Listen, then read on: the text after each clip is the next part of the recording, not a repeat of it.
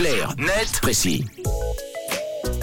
Et le mercredi et tous les jours de la semaine, aux alentours de 7h20, Tom, tu nous présentes un sujet d'actualité, de société. Et ce matin d'ailleurs, nous sommes en mascara et mode fond de teint. Oui, absolument. On parle maquillage ce matin et d'une drôle de polémique qui enfle en ce moment en Chine. Elle ne concerne pas directement le maquillage, plutôt l'endroit dans lequel on se maquille. Je vous en disais un petit peu tout à l'heure dans le lancement. Est-ce que vous avez une idée, Mathieu et Camille ? Ouais, moi je l'ai déjà fait, peut-être dans la rue. Dans la rue ? Bah, ouais. Moi je suis l'émission.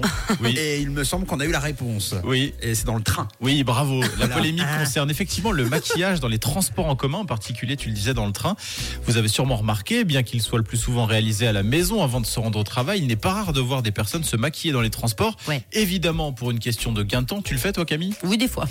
Et on peut le comprendre, évidemment, ce gain de temps, mais cette pratique n'est pas vraiment du goût de tout le monde.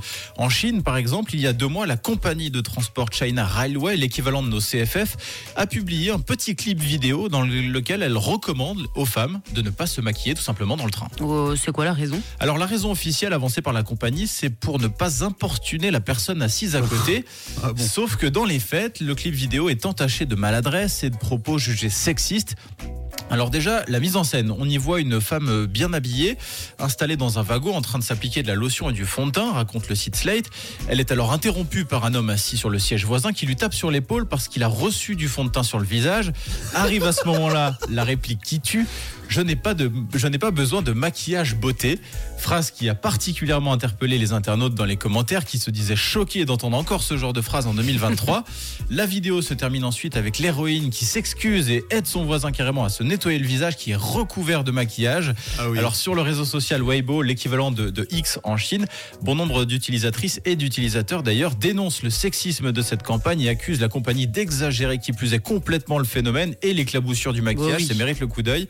Certains vont même plus loin en dénonçant le fait que le spot mette au même stade de gravité le fait de se maquiller dans le train, mais également de jeter des détritus dans les wagons ou encore d'avoir des conversations trop bruyantes. Je précise que ces 2 autres problématiques ont également fait l'objet d'une vidéo dans la campagne d'avertissement. Et que répond la compagnie à ça alors ? Alors vu l'ampleur du phénomène, la compagnie a été obligée de répondre. En effet, la vidéo en question a fait quand même plus de 340 millions de vues et généré plus de 20 000 commentaires, mais pas pour les bonnes raisons. China Railway a donc ajusté son message en déclarant que l'objectif de la vidéo n'était pas de demander aux gens de ne pas mettre du maquillage dans le train, mais plutôt de plaider pour la prise en compte des ressentis des autres passagers. Donc ils essayent de se sauver un peu comme ils peuvent. Affaire à suivre donc. Pas sûr néanmoins que ça suffise à éteindre l'incendie déclenché par cette vidéo. Ça t'est déjà arrivé, toi, de mettre du rouge à lèvres sur la bouche de ton voisin sans faire exprès ? Bah tous les jours.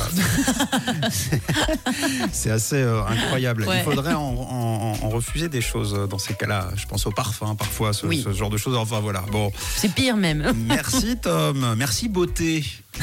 Le podcast est à réécouter sur rouge.ch et sur l'appli 7h28.